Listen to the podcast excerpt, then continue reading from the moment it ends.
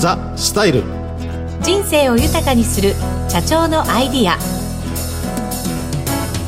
全国の皆さんこんにちは。内田まさです。そしてこの番組のメインパーソナリティをご紹介します。フェイスネットワーク代表取締役社長の八谷二郎さんです。こんにちは。八谷二郎です。よろしくお願いいたしますこの番組はフェイスネットワークの八谷社長に人生100年時代にふさわしい働き方お金との付き合い方などを伺いリスナーの皆さんと共に人生の豊かさを考える番組です。さて今回のテーマは成功した融資失敗した融資です。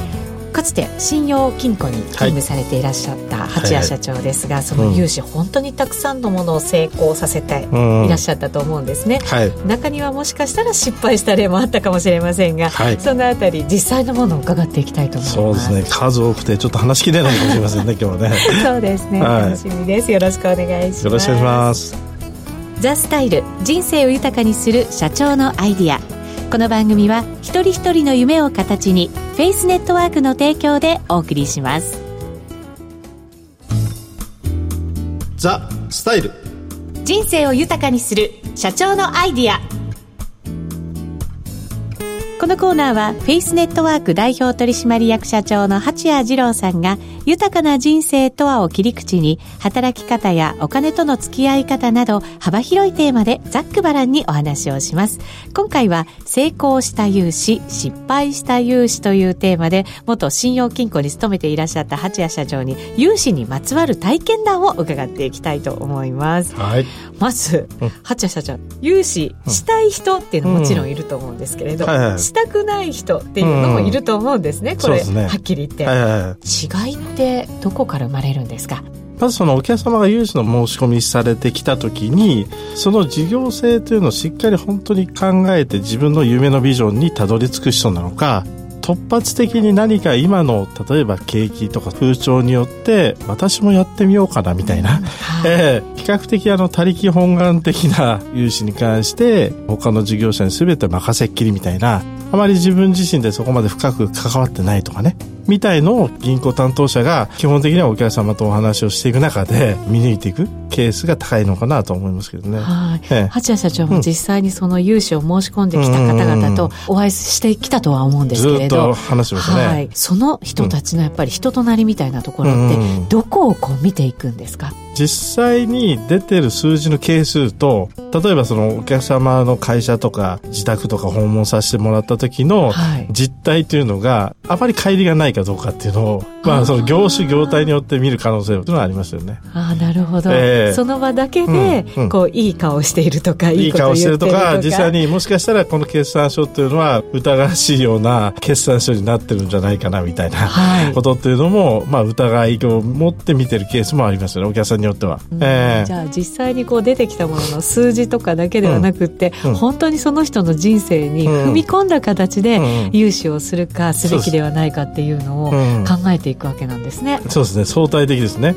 例えばそのご融資させてもらった融資が万が一何かうまくいかなかった時でも補填できる何かの所得があるとかね、はい、その所得がしっかりと安定的に出続けていくのかとかね。相対的にまあ見ていきますよね。これ融資が、うん。決定されるまでのプロセスって実際はどんなふうに流れていくものなんですか、それもあの融資の金額によっても結構違ったりするケースって多いんですよね、はい、金額によってもその事業性資金なのか例えばマンション資金なのか銀行によっても違ったりします、はい、で例えば銀行の支店ってありますよね。その支店の支店長決済というところでできる金額と、うん、じゃあ今度支店長決済でできない場合に本部というところに審査上がっていくんですけど、はい、本部の融資部長で決済できる融資と逆に言うとそれ以上の金額になると今度審査会っていうのがあって、はい、例えば1週間に1回ある銀行もあれば2週間に1回しかない銀行もあったりするのでその審査会の時までに融資の倫理がしっかりと上がるかどうかっていうのも金額によっても結構変わってきますので金額のボリュームとかそういったものによっても全然変わってくる形ですね。はい。えー、よくなんか銀行のドラマなんか昔ありましたけれど、うん、ちょっとドキドキしていきますよね。今ありますよね。はい、ああいうドラマそのもののものが実際に行われてたりすることもあるるんですか？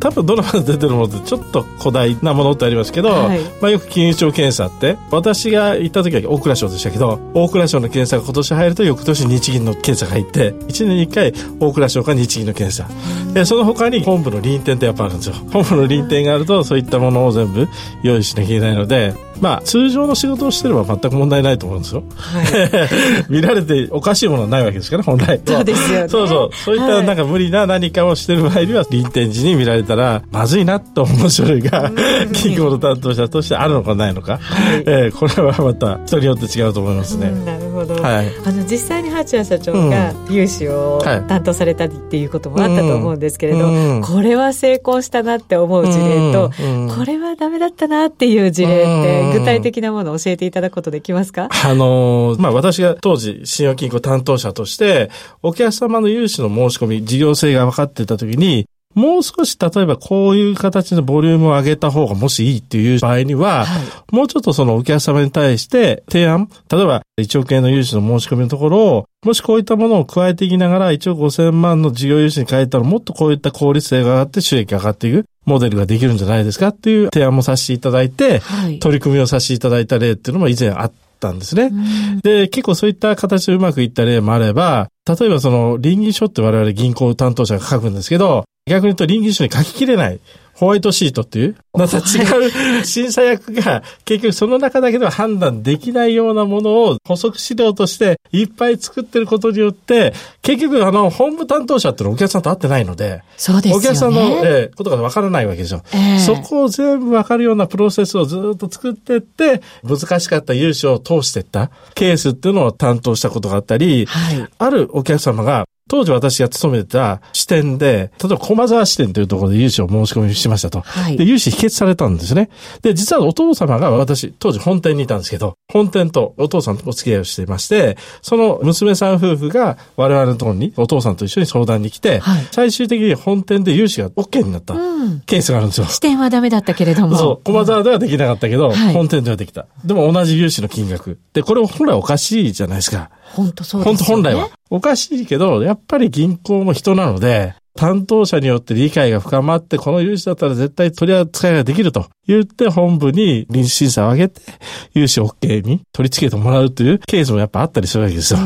ええー、なので、これはやり方次第。逆に言うとうまくいかなかったっていうケースよりは、言えば本当に個人情報というのがすごく網羅されてるので、例えばよく私たちマンションアパートローンというのを取り扱ってますけど、例えば形以上の相続に連帯保証になってもらう。だろう、息子さん、娘さんに連帯保証になっていただくってケースがあるんですけど、はい、多分そのお父さんお母さんっていうのは全く問題ない。個人情報が何かブラックリストとかね、自己情報っていうのは載ってないんですけど、実は息子さん、娘さんが何かちょっとクレジットの延滞があったとか、個人情報が何か自己情報があって、最後の最後の最後の最後に融資が ほぼ全部 OK になってて、最後連帯保証人にご面談、その娘さんにご面談させてもらって個人情報の同意書をいただいたと。その、えー、夕方に、今回だけは融資ができなくなりました。みたいな、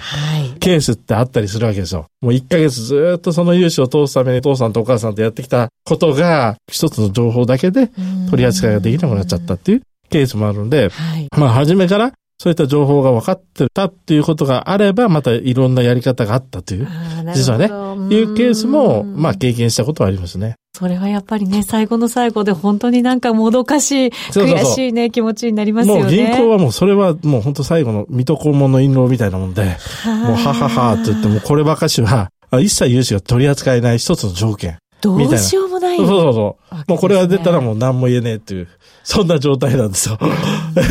なので、取り返しのつかない状況になってしまうので、はい、初めからそういったことが分かってれば、他の融資の進め方があったみたいな。はい。いろんな意味で分かってれば、まあ成功事例、失敗事例っていうかね、もっともっと深まっているんじゃないかなと思いましたね。ええ、あの、融資を受けられる、受けられないっていうのは、もちろん本人の問題もありますけど、はい、そうすると、うん、その金融機関の担当者の方が、どれだけいろんなやり方を知っていて知識を持っていて、うんうん、それでどれだけやっぱり同じ気持ちで一緒になって頑張ってくれるかっていうところって、すごく大事なところなんですね。すごくというよりは、一番大事。だから、この銀行だからやれる、この銀行だからやれないっていうのはない。実は。この担当者だったらできた、この担当者だからできなかった、っていう方がほとんどかもしれない。なるほど。ええー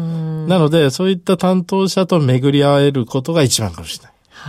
はい。いい人と出会うっていうのが一番ね、重要なんですね。でも銀行って転勤ってあるんですよ。そうですよね。そうなんですよ。お客さんと仲良くなっちゃいけないので。ああ、お金が絡むから。絡むから。ね、もう情が起きて、この企業に融資はできないっていうところでもね、無理な融資が出てくる可能性ってあるじゃないですか。はい、だから大体3年、まあ長くとも本当に5年。で、やっぱり移動になるわけですね。うん、そうすると3年前出会った担当者にまた何かお願いしようと思った時には、転勤になってると。で、銀行ってローテン間融資ってできないんですね。どういうことかというと、例えば渋谷支店で融資をやってもらいましたと。はい、その担当者が青山支店に移りましたと。じゃあ青山支店で融資してって、これ渋谷支店と青山支店って両方融資できないんですよ。もう渋谷支店ってその方が決まったら渋谷支店じゃないと融資ができない。そういう決まりなんですね。そうなんです。だからそういうのがあるんで、やっぱそういう担当者がずっと言い続けてくれる銀行さん。はい。っていうのがいいんですけど、まあ実際にはないかなっていうのがあるので、その時その時でこの担当者っていうのをやっぱり見つけて、何か自分自身で動くっていう時にはそういう銀行の担当者にお願いできると一番いい条件をつけてくれるって形ですかね。お金が絡んだビジネスっていうのはそういう難しさがね、そうそうそうやっぱりあるわけなんですね。そうだから自分だけでどうにもならないことあるんですよね。うん、ちょっと切なくもなってきましたが。はい、はい。今回は成功した融資、失敗した融資というテーマでお話を伺いました。はい、そういう状況があるということを知っておくっていうこともすごく重要なことですよね。そうですね。やっぱりそういった前向きな担当者、逆に言うといろんな提案をしてくれる担当者、はい、そういった人たちを探し続けていくっていうのもいいかもしれないですね。はい、なるほど。わ、ええ、かりました。ありがとうございます。ありがとうございます。お聞きの放送は、ラジオ日経です。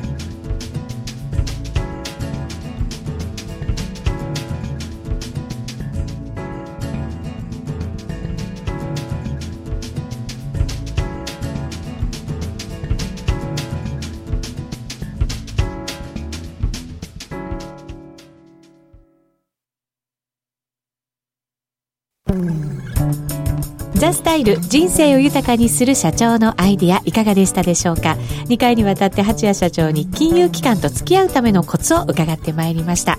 さて次回は素敵なゲストをお迎えしてお話を伺っていく予定ですが八谷社長どんなお話になりそうですか、はい、前回と今回は私が経験した金融機関に関するお話だったので、はい。まあ、これからの金融機関はどうなるのかなというところをマネーフォワード代表取締役社長 CEO の辻洋介さんにお話を伺いたいと思います。はい、マネーフォワードもお金に絡んだビジネスをたくさんやってらっしゃる、ねね、はい、話題の企業ですよね、はい、楽しみにしています。次回もまたこの時間にお会いしましょう。お相手はフェイスネットワーク代表取締役社長の八谷次郎と内田まさみでお送りしました。